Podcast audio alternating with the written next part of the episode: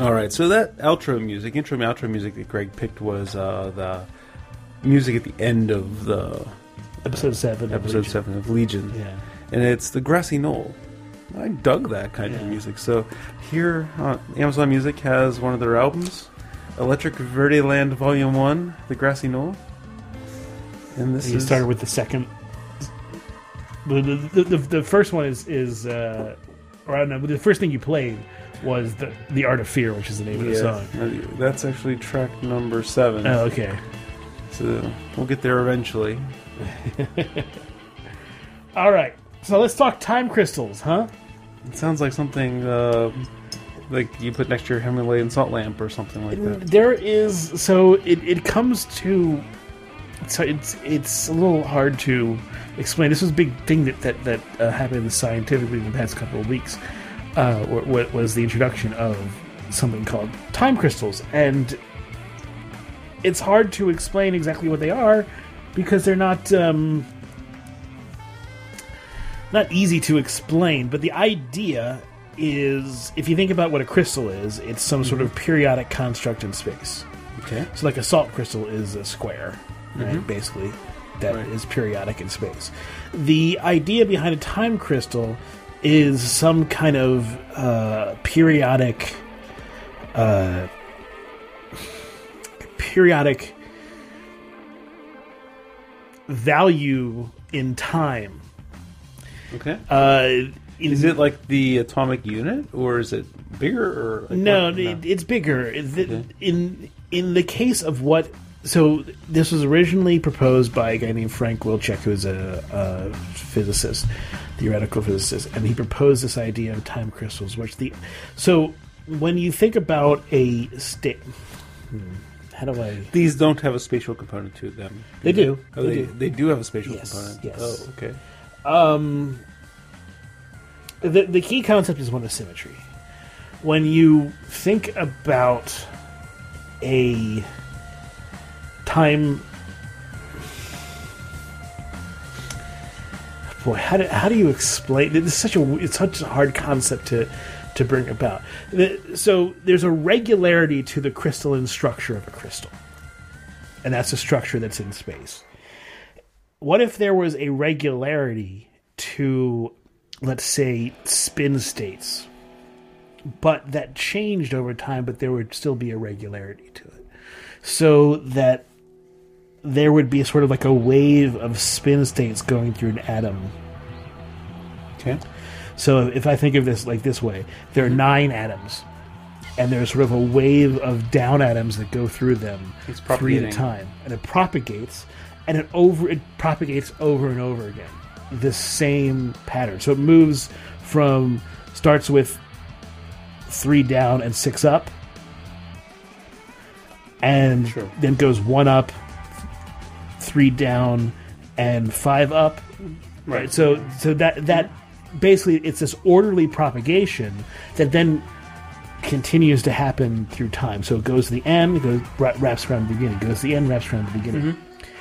And the idea is that when this is imposed, that this concept that this would resist changes to it. So if you tried to change it, it would there'd be like forces that occur that try to resist this change. Now it turns out that you can't do it with just a stable atom that it doesn't have any energy being put into it. That was proven by several papers. But then oth- then some uh, experimentalists came along and said, well, what if you're applying energy to something? Can you get a state like this where there's an orderly progression that just goes around and around and around over and over again uh, that then resists attempts to change it? And it turns out, yes, you can. Okay. So this is what what was created was essentially, and we talked about this last time, where lasers are focused. You know, they're focused electromagnetic magnetic beams. That's the the key to to understanding a laser is that it's it's it's a focused radiation of electromagnetic, electromagnetic and that means you can adjust charges. So you can then set up this kind of situation in in a crystalline sense. And once this is set up, and then you you keep an energy applying you keep applying the energy to keep this system in if you then try to introduce some other energy this system resists changes. So the other energy that, put, that, that that's getting put in, this orderly system actually resists it, and that's what they've found. Which is actually very interesting because think about what you can do with that uh, from computing, for example. Uh, an active energy is example of uh, a good example is memory, right? Mm-hmm. Where you have you're constantly refreshing memory. The, Right. the, the RAM that's in your computer is being constantly refreshed, basically nanosecond nano by nanosecond, because otherwise it would dissipate. But what if you could set up a structure that you didn't have to like constantly refresh everything and you know then you know mm-hmm. structure the charges, but it would keep this just a low level energy would keep this structure, and then it would also be hard for things to influence it and to change that Right. structure. That's useful. Yeah, that could be sure. useful in some way. Another thing I came up with, just just a concept I was coming up with, was self healing materials. Imagine if you had some chemical structure that also had some sort of this thing going on, and then something cracked it like glass, but that glass would prefer to be back into its original uh, solution, so you could then it would heal itself. Now we're not we're nowhere near that area yet, but this is an interesting and cool start down that lane. Okay. So if you ever if you read about time crystals, because all the all the stuff was really hard to understand, this is kind of the the, the thing. They're, they're manipulating spin states to get this orderly, uh, kind of harmonic. Okay. But it's not. It doesn't. It's it, it, not. It, it still needs. emer- time emerges from or anything like that. no, no, no, no. It- that was kind of what I thought it meant. No, no, started it, talking it's it's uh it's an orderly structure in time as opposed to an ordered structure in space. Oh, okay. which is why it, it's called a crystal. And it re- okay, and so okay. I mean, I'm trying to figure out what question to ask. I'm not sure if I have any good questions to ask. It's it's a tough one because I'm not exactly an expert on this thing. Right. Uh, that's why. I- What? yeah, but that was my best way to explain what that is because I don't think any good ar- any article really had a good example of that. Um, the the show that I support, Space Time, did a really good like uh, thing about it. So I recommend you watch that. Okay. That's better uh, than anything I can do. Those are time crystals. Awesome. Uh, as long as we're talking about uh, symmetries and that kind of thing, do you want to discuss U1 gauge invariance? That sounds exciting. Uh, Let's do it. this is actually so okay. When when we talk about, uh, don't get scared. Don't get scared, please. We've talked about momentum being conserved, right? And momentum being conserved means that there is some, uh, by Noether's theorem, uh, there is some symmetry there. In order for something to be, if, if there's some symmetry in a system, then there's some underlying aspect being conserved. Uh, so since there is momentum being conserved, you know, then there is that some aspect of the system, that symmetry, is uh, um, linear uh, translation symmetry. So basically, spatial translation symmetry. So it means that it, it basically means that if you take something and you move the entire system to another place, Okay. uh, that that linear, you know, it doesn't matter. The system will still operate the same way. Uh, that is with angular momentum. That's rotational symmetry that's being preserved. You can rotate something, and it works. Like you, you make something face north, it's the same as make something face south. There's rotational symmetry to the system. That is why angular momentum is conserved. Uh, we talked about energy conversa- energy uh, conservation is based on time translation symmetry, which is you take something on Tuesday, it works the same as on Thursday, and that leads to energy being conserved.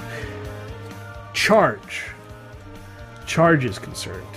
What is the symmetry behind that? That is U1 gauged invariance. Awesome. What does that mean? What the hell is U1 gauge invariance? U1 is a type of group. It's called a unitary group. And really, So a group has to do with linear algebra. A group is just a uh, a way of ordering numbers, a way of putting numbers together, uh, and the point of U1 is the most simple group. It's a circle. Essentially, what this means roughly is that at every point in space, there's a circle that's touching all the other circles at every other point in space. And if there's some change affecting one of these circles, and it propagates to the other circles. The, so gauge gauge theories have to do with this very interesting concept, which is that if you and really this comes down to you can think about this like Newton's uh, third law. If for every action there's an equal and opposite reaction, there's a restoring force that occurs whenever there's a force. So when you push on something, it pushes back. This the U1 gauge invariant U1 gauge is the model for electromagnetism. When there's a charge, there's an equal charge. You know, there's an equal pushback. So essentially, this means that you know when you push on the circle, the, the, the other circles are going to push back. That's really what this means. Um, and that concept of those those circles, those abstract circles, and what defines in particle physics what uh, what we consider the electromagnetic field. Now there are other things because when you get into the weak, that's something called SU. To the special unitary groups.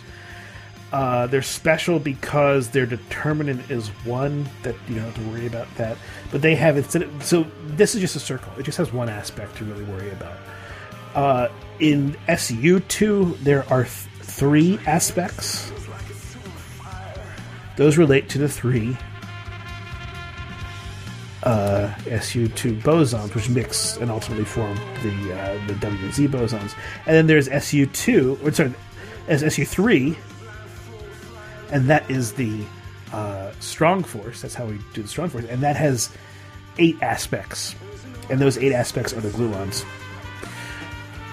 This this is a mathematical way that we have of describing things, and it works really well. And, and it's just this really relatively simple theory of gauges of the, this gauge theory where there is a force and there's a counterbalancing force and if you think about that in that way that means that if you do it if you do some sort of transition then there's an opposite transition that keeps things steady that is invariance that is very much like what we learned from relativity right where there's you you have to keep some concept invariant uh, to understand how to trans translate from one to another, and this this it's this gauge concept. Okay. So what that led me to think about was the quantum eraser. Quantum eraser. So, are you familiar? You're familiar with the double slit experiment. Mm-hmm. Sure. You just you know fire electrons at a double slit, and it makes that you know wave pattern.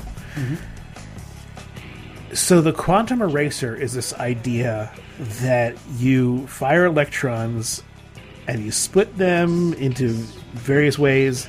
Uh, we we talked about before how if you don't look at the data, it doesn't affect it until you look at it. This is the concept behind the quantum eraser, which is that you can if you don't look at the data, then it's all scrambled. Like it, it's and only when you look at one aspect of data does the other part of the data come out. So Okay. The weird thing about that is that it's it's time delayed. You can you can either decide to randomly in this experiment look at the data or not look at the data. But look at whether these uh, these entangled particles, which it turns out have gone have gone through one of the slits, which case you then know the other one has gone through a slit, or you don't look at it. If you look at the data, it doesn't happen. It doesn't matter when it happens. It could be way after the event.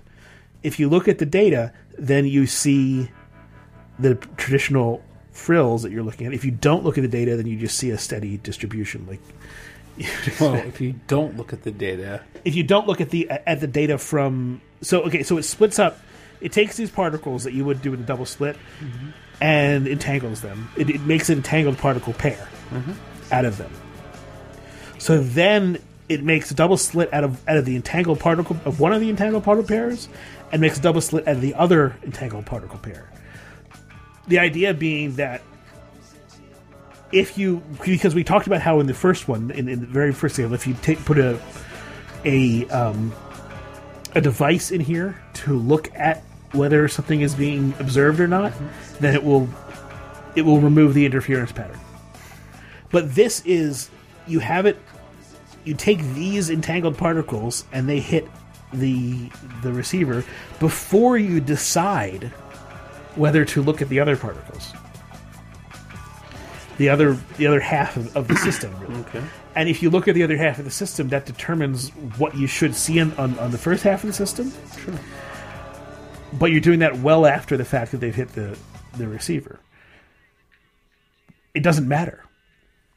There, you can look at them well after. You can look at them at the same time. The same thing is going to happen if you don't look at, if you don't measure the uh, the entangled pair, then you're going to get the interference pattern. If you do measure the entangled pair, then you're going to get the traditional pattern you would expect, regardless of what time the measurement occurred. Okay. So, what this led me to think about was the concept of gauge invariance in time with the time crystal concept. We're, in effect, the, the- so when you do the push and it pushes back, that's it, it happens at the same time. Okay. right? So we're we're used to that. But with this, we've sort of split apart the, the concept such that you can. Uh, it doesn't matter when it happens in time. It only matters that it occurred at some point, and then the information because you can only get the other information. You can't like you can't get the information about this what pattern it's in before you do the other measurement because it's scrambled. You don't know what is what. What what it's it's in it's encrypted essentially. You don't know what relate what relates to what until you do until you parse out that measurement with the other part. But what this implies is that there's a there's a kind of gauge invariance in time that there, the push back in time is retarded. I mean retarded, delayed. No, it's stupid. uh, and that is I. I don't know if, if I did a good job explaining it to you. That's fascinating to me I get some of it, but uh, not, Because not, it- not as well as you do. it it leads to the concept that, and I, I'm not sure this is right. This is just my sort of interpretation of, of what's going on. Uh-huh. But it means that time is not really that important. It's just another gauge field. It's just mm-hmm. another another way that symmetries are being preserved, and that that makes sense from the way that we've developed to look at the world. Okay. That this sort of gauge symmetry is, is going to be there, particularly with you know the various different invariances that are around us. I find that awesome and uh, and the kind of thing that would have creeped me out before I learned more about this stuff. The idea that time is that malleable, uh, but really it's it's that there's a restoring to me at least. There's a restoring force in time, just like there was a restoring force when you push something. There's a restoring force to all these gauge fields, and time is just acts as another gauge field. Okay. All right. Sorry. I understood as best I could, but not nearly enough to ask any good questions. Okay. Um. Okay. So this is that same song. I think what, what it leads to is the concept that that uh, because we, we think of things as objects. This is a glass, is a mm-hmm. particle, but it really leads to the idea that information is more fundamental than objects. It's, there's some there's some kind of so- something more fundamental, which is that the information mm-hmm. about something, and that's what's being preserved, and the objects themselves are just kind of how we are interpreting them. Okay, yeah, get that. Uh, I was having some conversations with some theists Oh, fun. regarding how how can order come from chaos is essentially what they were asking. And my thing that i tried to point to was resonance. Uh, in particular orbital resonance because everyone can sort of understand that i think where these chaotic systems eventually become resonant over time just because of the forces that are involved. The good examples are Moon, the Galilean moons of Jupiter are great examples of, of orbital resonance where they're they were initially chaotic systems, but because of the forces involved, they, they became a resonant system.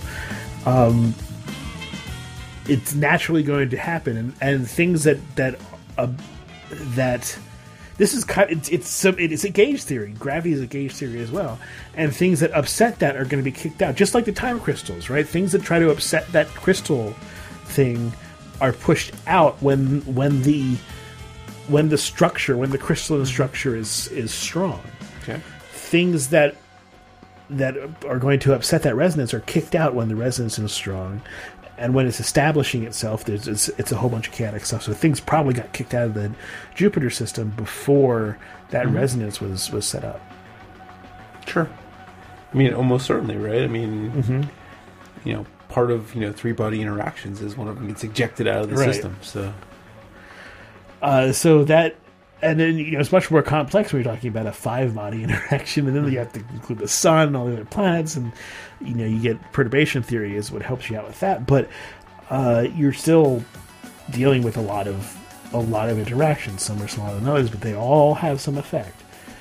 And I think that the the the lesson is that order naturally naturally comes from chaos. Uh, it's just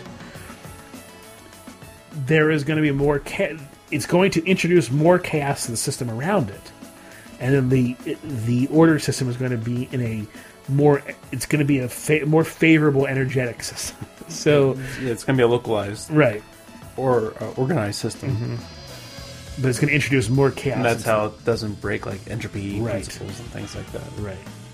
Because if there is if if there is a fundamental concept in modern science that if you break it will destroy modern science, it is the second law of thermodynamics. there is nothing that can break that, and if there was, that would break everything. That would really make us question everything we know Right. even you could you could find some way to, to get around relativity you could find some way to get around lots of different things and maybe kind of explain what we understand but getting around the second law of thermodynamics i don't know how you do that i really don't know how you explain the world around us without that Right. I hear you. For show.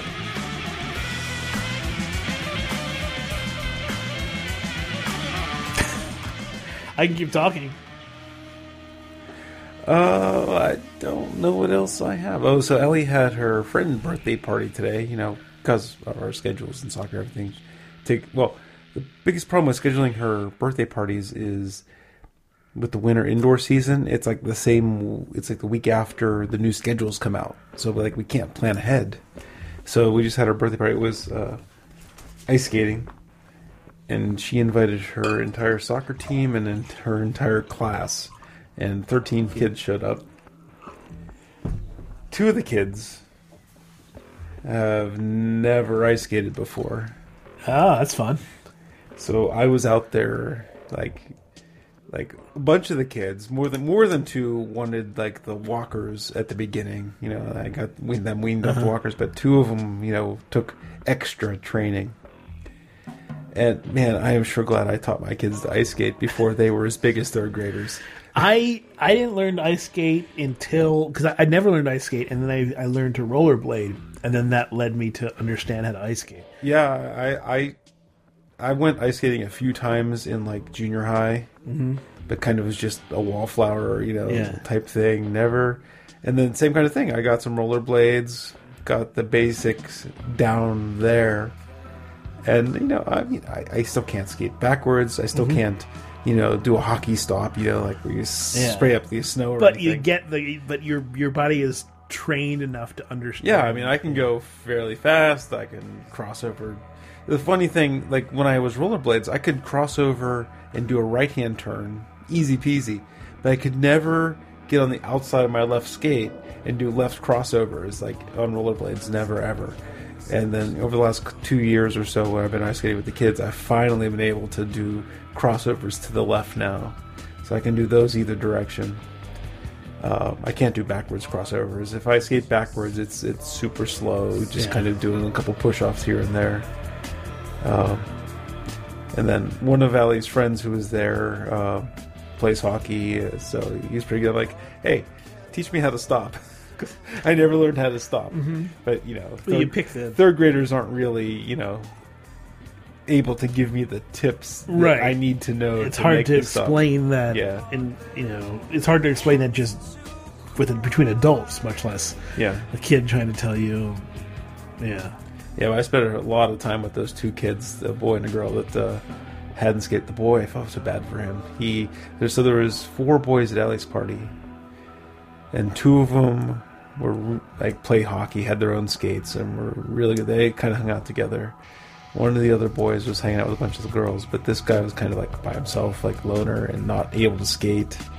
Felt so bad. Like I, I saw me, you know, you know, right? So like I was over giving him some tips. There was one time where he was skating up towards Allie and a bunch of the kids, and he fell down, and I could see. So like I skated between him and the group of kids, so they couldn't see if he, you know, was start. Uh, he didn't cry, but you know, it looked like he might have been starting to cry. So I kind of blocked it, blocked the view so he could have some privacy and stuff. I just, I really felt bad for the kid. I saw so much of awkward me in him.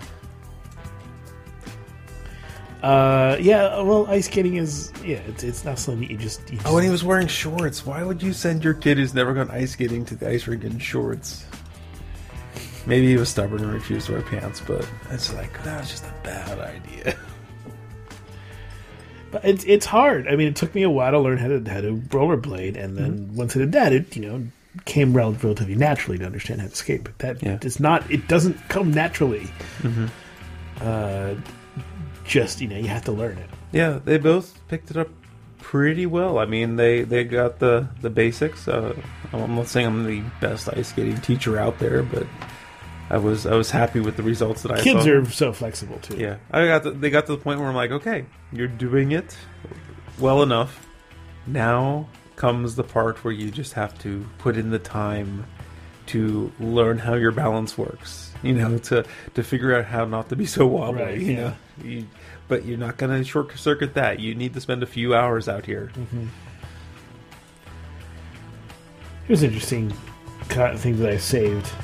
Somebody saying universal expansion behaves almost exactly the same as if the universe remained the same size and it was matter that was shrinking. It's a good way to help people conceptualize the Big Bang, I think. Okay. So think about the universe staying the same size, mm-hmm. but matter shrinks. That's the same thing as the universe expanding. So if the question is what is it expanding into, you can just say, well, just think about it as if the universe is staying the same and matter is shrinking. What's it shrinking into? It's just shrinking into the universe. Mm-hmm. There's no thing it's shrinking into. It's just Right. shrinking, and so that's that explains. I, I mm-hmm. think it's an interesting way to, to look at it because it it, it it's the same thing, right? Fundamentally, the math is exactly the same. Is it exactly the same? Yeah, hmm, Okay. the stuff that's still bound close together is still mm-hmm. going to stay bound together. The stuff that's further Sure. away is going to stay further away, and it's all going to still shrink at a regular rate. Well, that's the part where I think the math might not be the same, right? Think of, you know, think of the raisin bread analogy, mm-hmm. right? You know, the raisins get further apart, but the raisins don't get bigger. If you talk about everything shrinking, those raisins are getting smaller in, in the way it's described. Right, but but the point is that the the raisin bread in the raisin bread example, it gets bigger. So people naturally think, well, where does it go? Because it's getting bigger.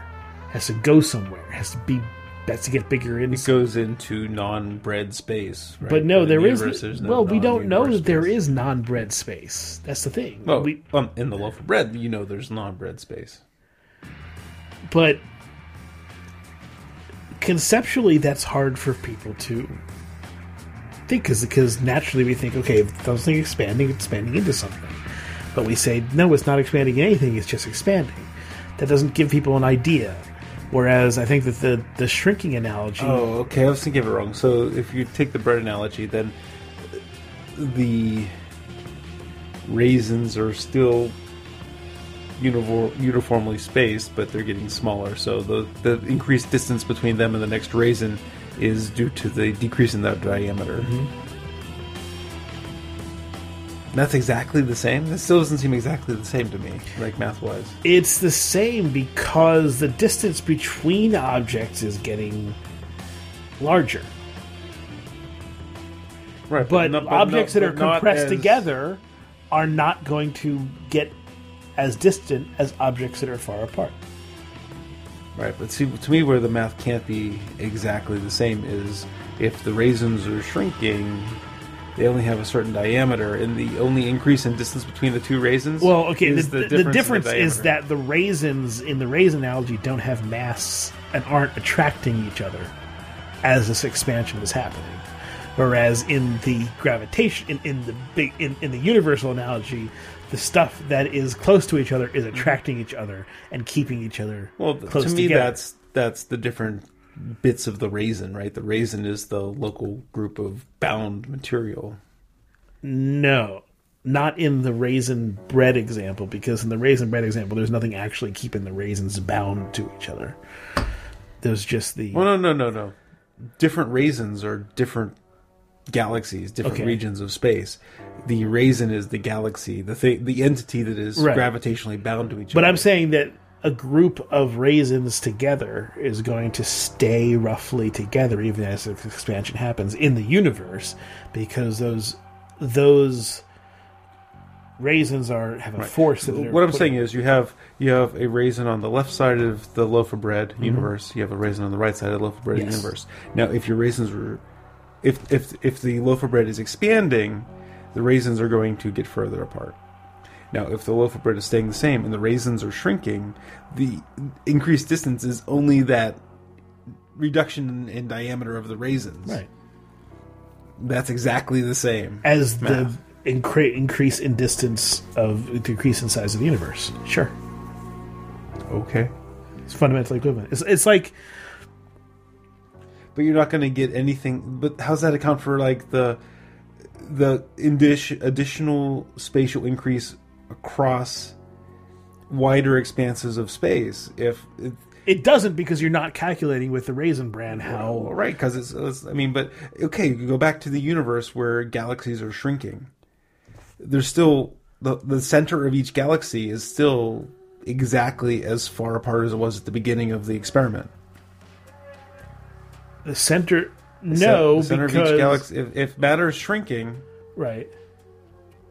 The center points of the two galaxies aren't going to change from each other. No, they're not going to change. But so how, that can't be exactly the same as the universe expanding, where they're getting further apart. well, they it can be because the distance between them is still because the the size of the center of the galaxy is you're you're thinking of them as points, but you can't think of them as points with this analogy. You have to think of them as the size itself is the radius is getting smaller and smaller. So No, all I'm saying is you said is exactly the same mathematically, right. and it, it's not. It can't be. Well, no, because the the analogy isn't good. Matter shrinking, Right. but I'm saying the center points of two galaxies are going to stay equidistant apart in that matter shrinking analogy. Where in the universe Right. expanding, is you know the further apart they are, the more rapidly they get apart from each other. That the matter shrinking analogy, because you're not talking about running the clock. You're backwards. talking about individual You're- points, and the points themselves stay equidistant, but the rest of, of it goes gets smaller. Sure, okay, yes. If, if you look at it from that perspective, yes. but from the perspective of anything living in that space, anything living on those raisins, it would be the same. Anything that has dimensionality, it would be the same. I, I tend to. I, I the point I'm disagreeing on is that the when you and me and our telescope shrink, And that's why this guy said almost exactly, not exactly. yeah, so I would say almost. I would say almost a little bit exactly, like, like barely, because that whole distance between two far flung regions, Right. The the increased distance, if you're on the surface of the Earth, and I'm on the surface of Fubar, But it, And- okay, and wait, the wait, Earth wait, wait, and Fubar- wait, wait, wait, wait. If I'm getting smaller, then essentially the distance between me and something else is going to get larger. Well, no, okay. So, Yeah, no, yeah, because I'm getting smaller and smaller as I'm traveling, which means that the Oh, so your foot gets smaller. You get okay. So I was thinking. Okay, so if your yardstick is getting smaller, that makes more sense. Yeah. So the you see where I was hung up, Yeah, though, right? yeah, right. You're. I was, I what do I was exactly. Say, That's why I was able to figure out. what okay, I was what I was going to say is you're on the surface of Earth. I'm on the surface of Fubar, and we're on the surfaces facing each other. And now you, me, Earth, and Fubar all shrink. Uh-huh. The only increased distance between you and me is the reduction in diameter. right, of the but planet. like, but like, but as explained, my ruler is shrinking. yeah. So Well, that yeah, yes. Okay, if the ruler shrinks, I'm more amenable to this yeah. proposition.